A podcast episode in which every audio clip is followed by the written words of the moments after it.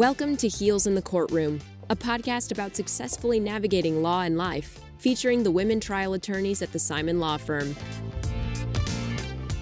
Hi, everyone. I'm Megan from Heels in the Courtroom. We have a lot of new listeners who may not have had the opportunity to listen to our podcast library, so we thought we'd drop one of our favorite previous episodes in case you missed it. We'll be back with new content next week. Enjoy!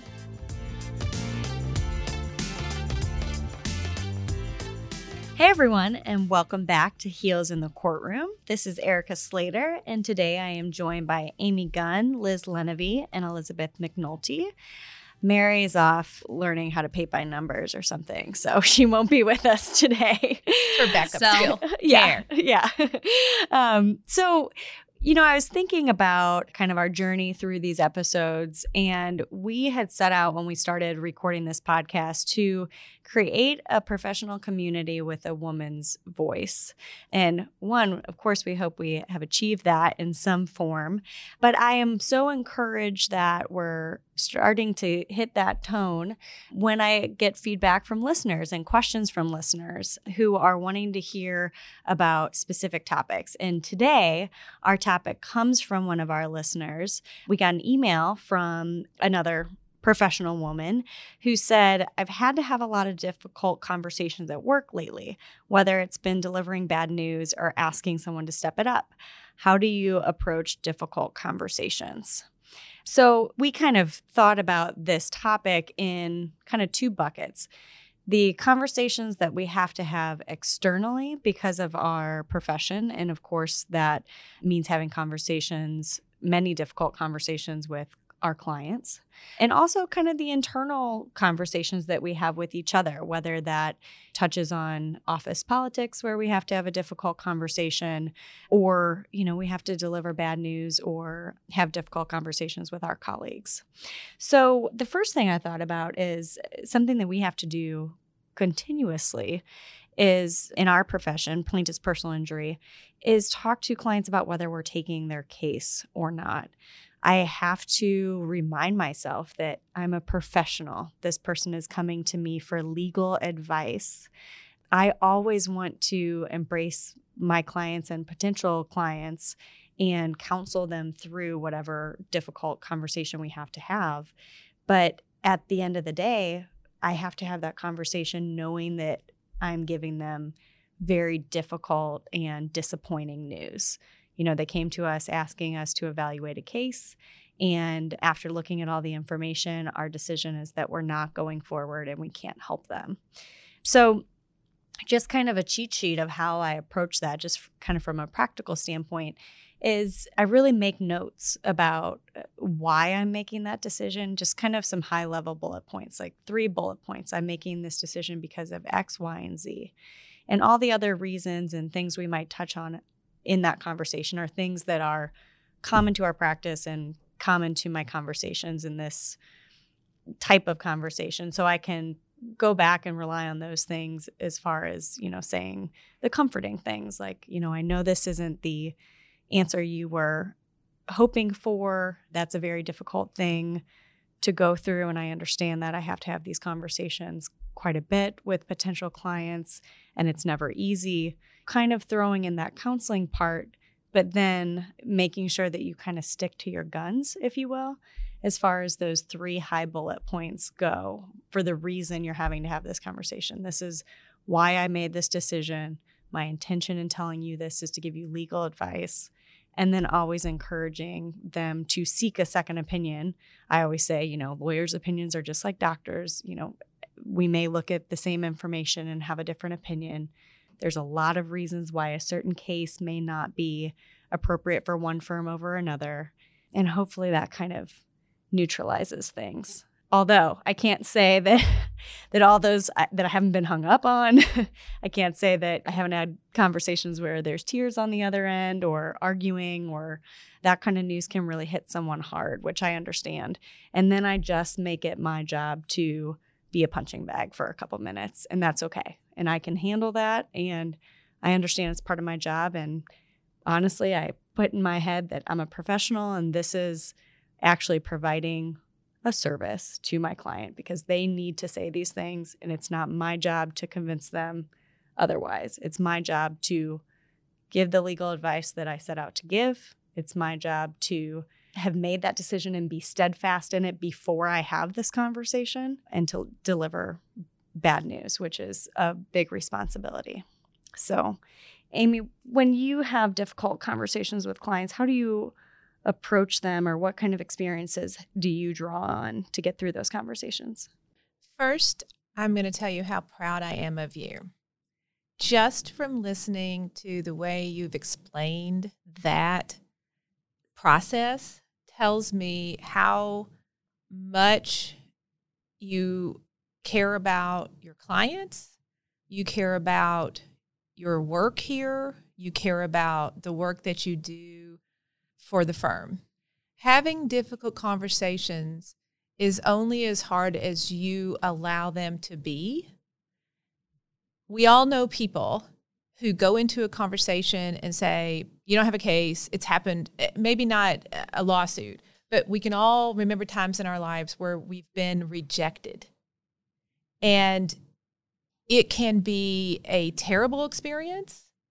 It can be a frustrating experience. It can be an enlightening and uplifting experience. We work hard here making a rejection of a case not about the client, not about the client's grief, not about the client's anxiety or their injuries. We make it about the case, remembering that our job as lawyers is to be as much as we can, which is hard, unimpassioned. We represent the client and tell them whether we can be successful for them. I start out the conversation as early as possible to manage expectations and say, Mrs. Jones, I am so sorry this has happened to you.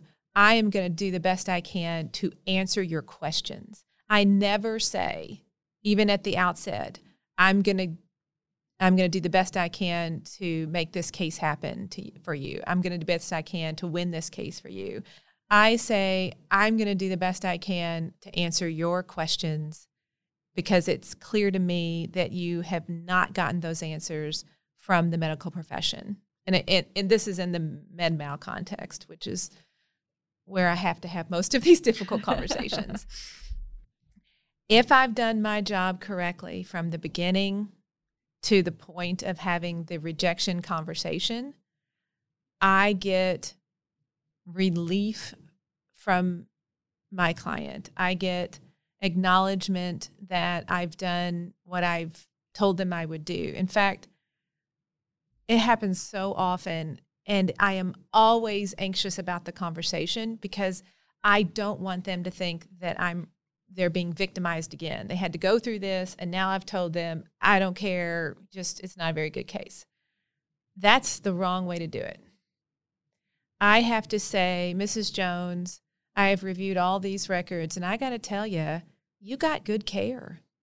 Your husband, your child, they got good care it's a bad outcome, but I've looked at everything and I cannot see negligence.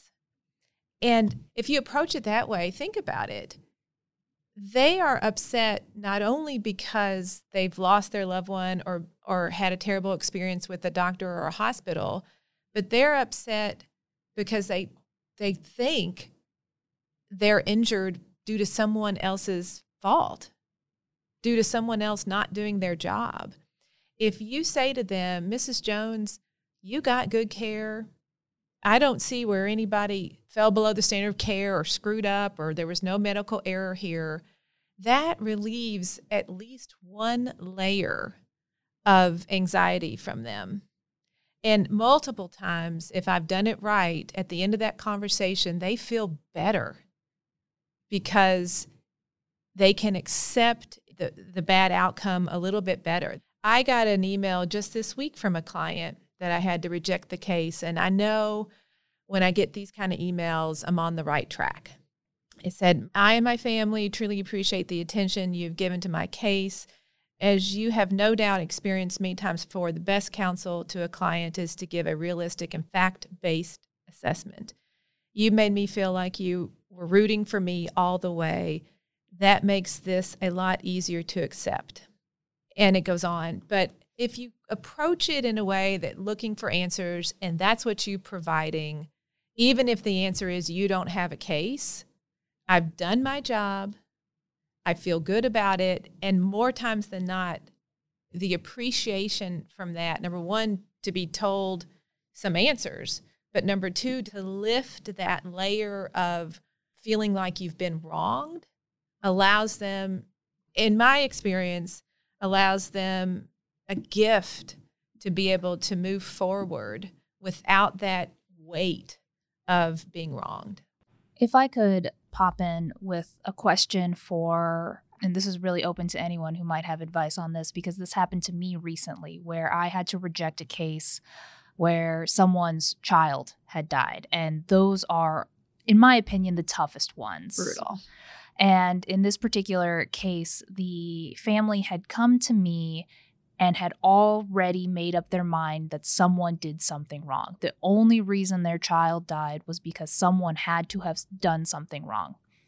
And I ordered the records, I reviewed the records, I went through them very carefully and closely. I reached out to other attorneys in the office to make sure I wasn't missing something, and everyone was in agreement that this is a really unfortunate case. This is really sad, but there isn't negligence here, at least that we can see.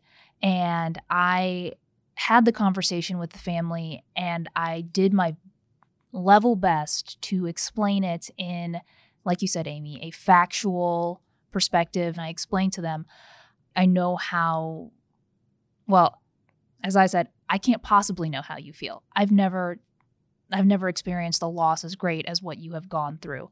But I'm doing my best to look at this from a legal perspective as an attorney and give you all legal advice. And this is why we cannot take your case for XYZ, very factual. I walked through the timeline with them and they just did not accept it. And they fought me every turn, every time I got through a sentence, they would pop in with another argument and I had to do my best to explain, well that's not how we look at this and and that's why I understand you've done this research, but it's not going to necessarily hold up in court and approach it that way. And it took a long time to get through that conversation and it this conversation happened a while ago, but it still bothers me a little bit because typically the conversations go, like you said, Amy, where the client says, I really appreciate you looking into this and, and thank you for your work. And I'm sorry that you can't take the case, but thank you anyway.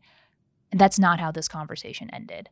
And so, what do you do if you can do anything for that client that is just not willing to accept your answer what you're describing, Liz, is what I have struggled with the most in these difficult conversations with clients.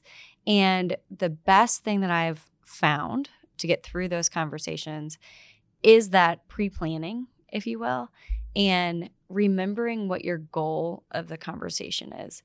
Your goal is to communicate the firm's legal advice and business decision to not go forward with the case.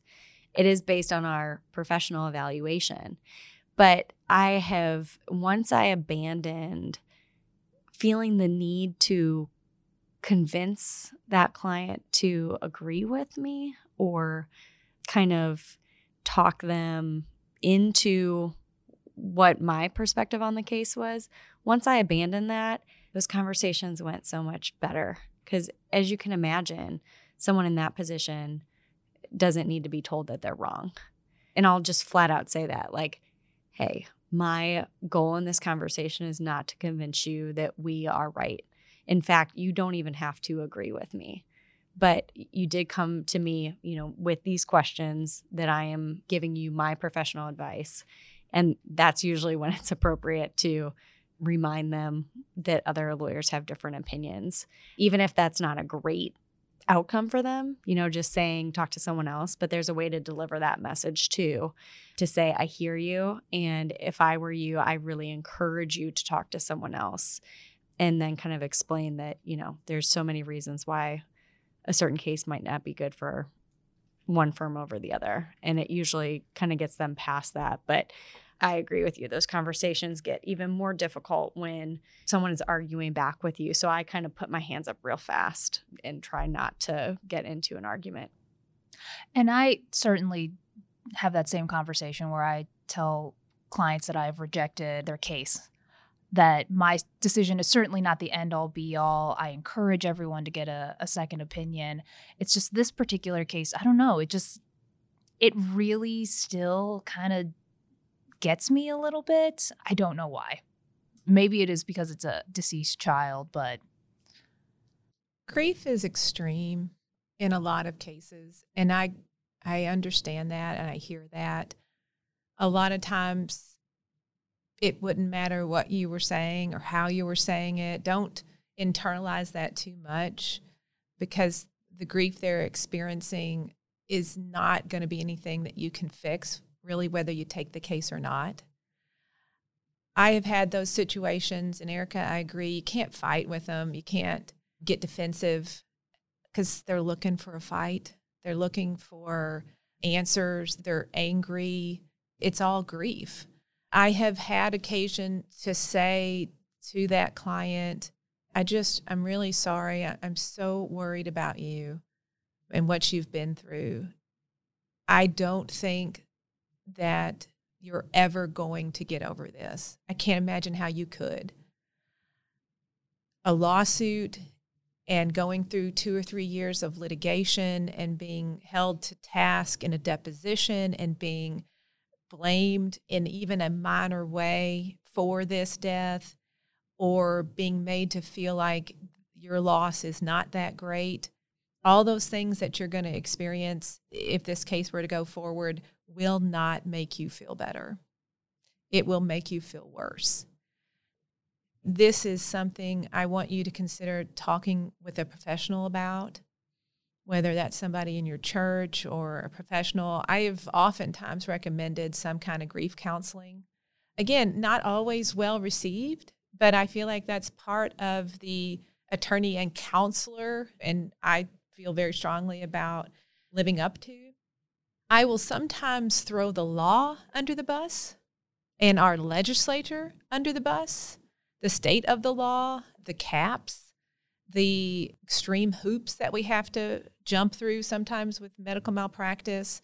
I'll throw experts under the bus. I talked to Dr. So and so. He said this was not below the standard of care, or there's no link between the alleged medical error and the injury or the death. And we got to put it in a box. Because if we look at these cases that we investigate, and what about investigate a horrible situation like losing a child and then not being able to help? I mean, our job is to fix people's problems, and we can't do that all the time.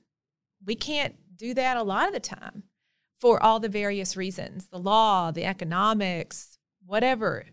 And we can't let that get us too far down because it's a hole that's hard to get out of. This should be a tough topic because if we didn't care and we didn't take our job seriously and we didn't approach each case thinking about the people that are behind it and not just the law that we have to apply and the money that might be made and things like that, if we could just go on about our days and not think about it again or it never keep us up at night or not you know kind of stick in your craw then we wouldn't be very good at our jobs That's quite true. frankly yeah.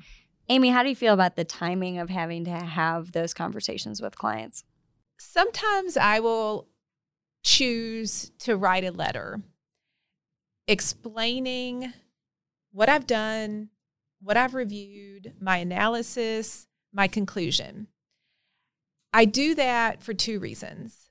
It's easier than a conversation.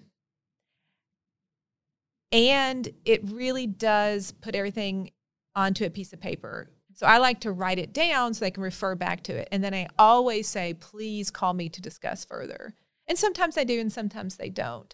But it's important to document your thought process for the file. The timing is I'll tell a story, and it's kind of embarrassing story that I, but this was a number of years ago where it was getting close to the end of the year. I had a number of open files where I was investigating by gathering medical records, reviewing them, analyzing them, perhaps sending them out to an expert to determine whether we could go forward with the case. And I was feeling very good about getting a few things off my desk, including rejecting a couple of cases. And again, I usually draft a one to two page letter explaining everything that I've learned and why it's not going to be able to go forward. It's a nice letter. I mail it. I feel good. Getting back from holidays, I get a correspondence from one of the clients that I, it's probably a voicemail, one of the clients that whose case I had rejected. And it was very much about thanks for ruining my Christmas. And I thought, no, that is a perspective I didn't consider. All I thought about was checking that box. And I really want to tell people how important that is to think about the milestones, whether it's a holiday such as Christmas or an anniversary of a death. If you reject a case and they read the reject letter on the date that their loved one dies, you know, or even within the close proximity to that, just be aware of those dates and how it can affect the person that you're writing to. It's just an added layer of care that I want to be known for. So I learned from that, and I hope that somebody listening to this won't make that same mistake. Something I've done even now, I don't particularly like rejecting cases on Fridays because I don't want to ruin their weekend. So if I can push a conversation off till Monday morning, I'll try to do that. Agreed. Well, we need to pick our listeners up because this is not all difficult conversations. Uh, you know, they don't all have to be bad, but does anyone have a good story about a difficult conversation? Elizabeth, help us out here. Funny that you should ask, Erica. So I had what I thought was going to definitely be a difficult conversation. It was a med mal.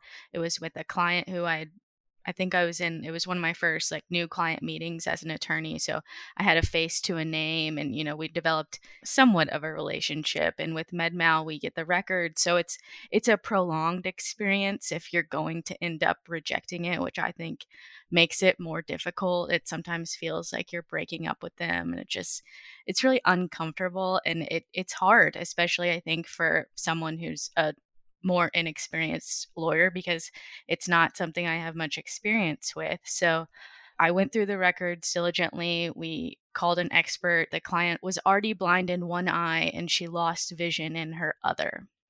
And it was this doctor's whole responsibility to make sure she didn't lose vision in the one eye that she had vision left in.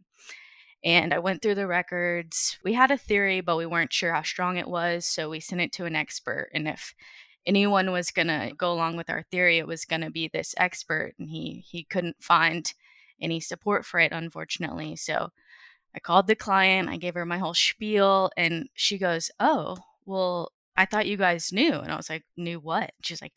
Oh, I got my vision back. I thought that's why you guys hadn't called. And I was just like, floored. And I was like, well, that's wonderful. So you don't need us anyway. It was just I was uh, very happy to hear that. And I was just shocked that she thought we just like would know that without her ever telling us and just like left her case on the floor. So it was great ending, but you know, she would have saved us a little time if she had told us. But you have just earned the opportunity to reject all of my cases from now on, Elizabeth, because you've got a special touch.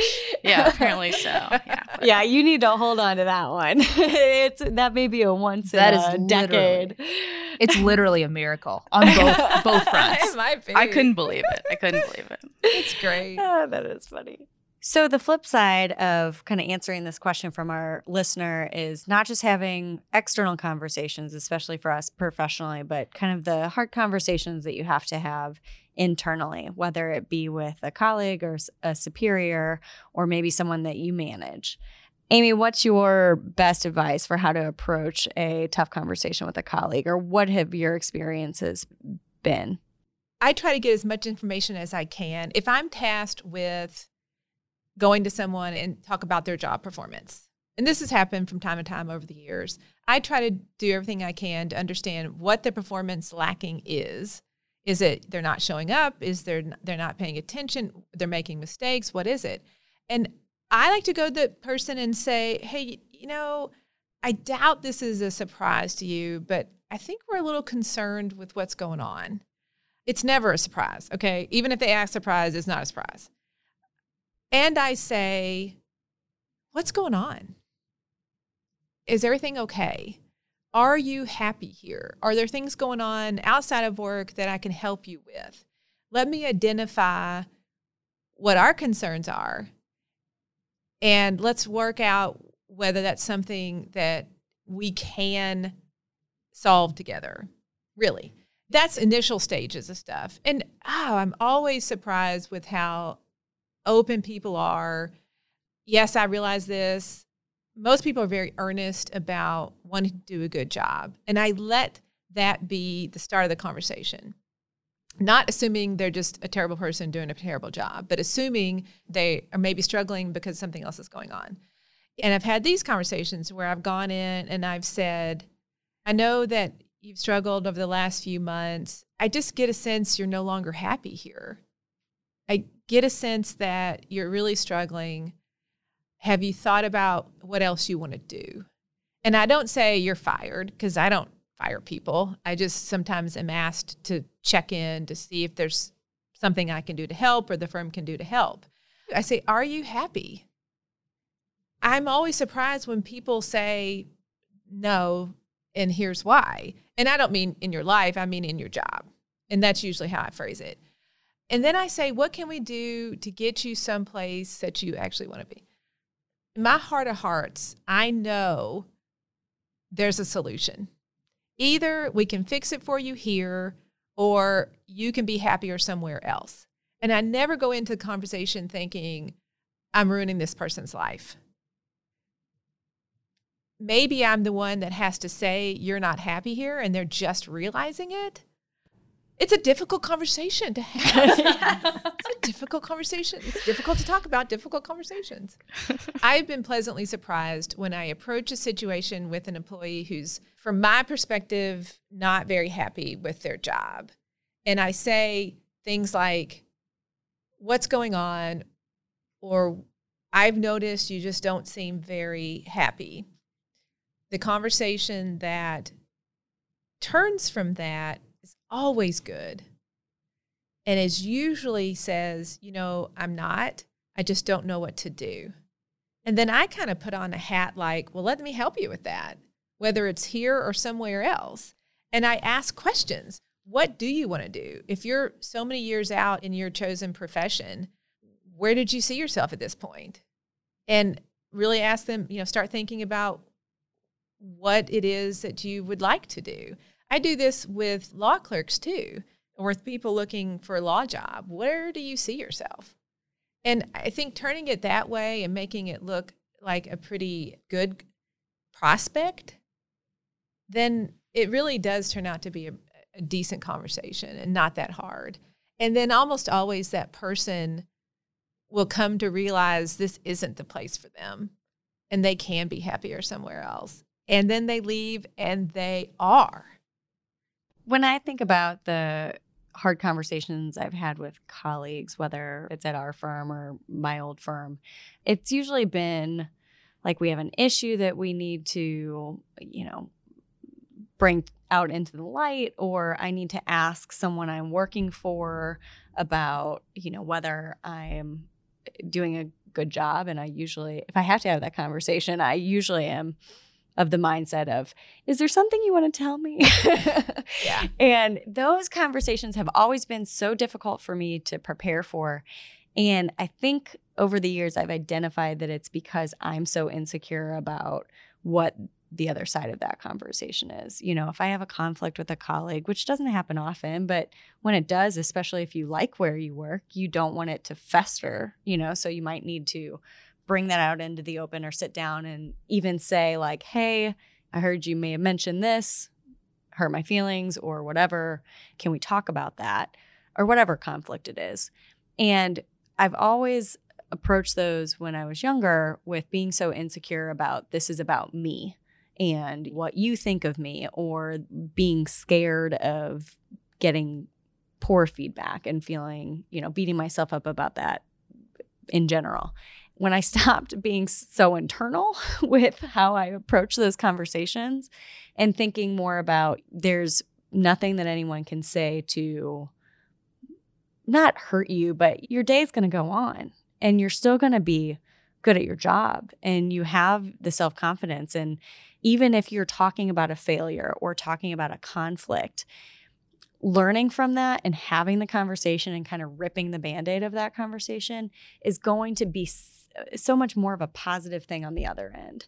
So I've found that I have to put a lot of energy into getting out of my own head and remembering that, you know, if it's conflict with a colleague, they have their own stuff going on it's not about me, probably. It's probably about something else that's going on.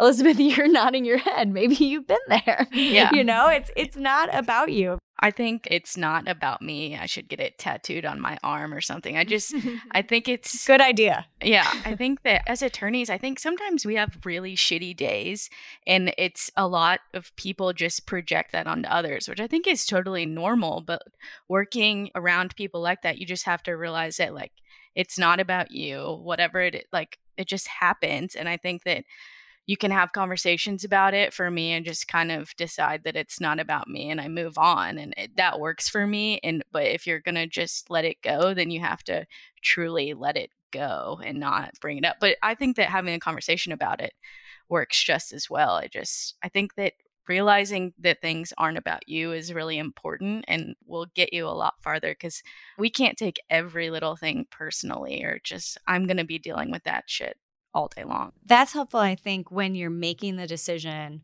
especially as a professional, what conversations to have. And Elizabeth, you made such a good point that if you are deciding not to have a conversation about something that's bothering you and you wrap your head around it, that you're not going to let it bother you or you're moving on without needing to confront it, it is so important to actually make sure that is what you do because you can't like punish someone later if you don't have that conversation.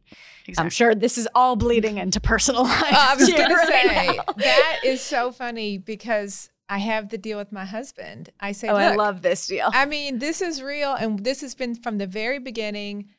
And if we've got something we're mad at each other about, you got to tell me. You got to tell me right now. We got to talk about. It, we got to figure it out because if you choose not to tell me, that's a waiver. And if that's not the yeah. biggest lawyer talk you've ever heard, but it's a waiver. And you don't get two weeks later to get irritated about something that's really minor and lose your mind because it's really about something that happened two weeks ago. That's just not fair. It's just not fair. Now, I'm not saying it doesn't happen, but I get to say, that's not fair. We talked about this. This is a 25 year old agreement about waiving your rights to be mad. And sometimes that goes okay most time it doesn't. But i agree and i think that's good advice for life. If you've got something you're upset about let's talk about it. You got to pair that with the respond don't react because if you're mad about something and you react then you're going to regret it. So you can be mad about something think about it and respond within a short period of time. It's all these little things we have to figure out and unfortunately, your work colleagues and your boss are not like your spouse. You can't behave badly and they're always going to love you. So you have to be have to. slightly more strategic, which is which is why you have to put so much brain power into these conversations so true. sometimes. Liz, how do you approach internal conversations with colleagues or or your superior? the way I approach conversations with people who I consider at the same professional level as me or people that I am in charge of managing is really similar to what's already been discussed. If it's a conversation, though, that I am having with uh, a superior, so uh, an attorney who I am directly working for, whether it's Amy or sometimes I have cases that John has assigned to me, if it's a difficult conversation, typically it means that something has gone wrong in the case. Sometimes that means that I was the reason it has gone wrong, something that I have made an error on. And I think the best way to have those conversations is to do them as quickly as possible. Don't sit on it. Don't let a week go by once you've discovered an error. Make sure you address it as soon as you can and just own up to your mistakes. I, I think that that is the best way to handle an error or a mistake that you've made is just fall on the sword explain that this is something that you're going to learn from. I think the worst way to approach it is just making excuses because now not only are they probably upset that the mistake's been made, now they're doubly upset because you're not willing to accept that you have made that mistake. And I think that it also tells them that it's not something you're willing to learn from because you can't admit that you've done wrong. At least that's how I try to approach those conversations. Amy, how am I doing? You want to give me any feedback? doing great. You're doing great. I love the owning part of it. And I agree. I I think I call it going to the confessional. If I have anything I need to confess, then I try to do it. This is my trick. If I've got some bad news to give to someone, I try to also have some good news know, just kind of sprinkle it about like, uh, you know, this got screwed up, but I settled this case. Hey, it's a wash. and I think just the confession oftentimes is enough to make you feel better. But more importantly, the learning from it. If you just confess and you're absolved and nothing ever happens, and I don't know, I don't know how much you learn from it. I do think there has to be ownership. I'm coming to you with a problem. I have already fixed it. Am I forgiven? Yes, check. Of course you are. Yes, that's good. Great job. Good job. That turns into a that's a great way to have handled that. Yeah. You're doing great. Acknowledge, fix, confess in that order. well, as I think we've all learned, even having conversations about difficult conversations can sometimes be difficult. so, thanks for joining us through this. I hope you learn some skills or maybe a way to approach something. Thank you so much to the listener for the question. It was really good to hear from you and hear what types of topics you want to learn about because, you know, you could probably pitch us anything and we, we got something to say. We got something to say. got something to say.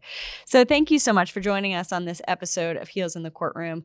Obviously, you may have noticed the big things that we're missing from this episode is how to sit down and ask for a raise or a promotion.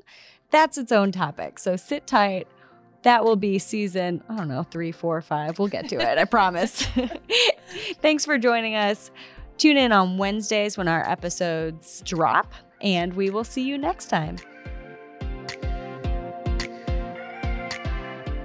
Thanks for listening. We'll be back next week with a new episode of Heels in the Courtroom. Amy, Liz, Erica, Mary, Elizabeth, and Megan would love to hear from you. Send your thoughts to comments at heelsinthecourtroom.law and subscribe today.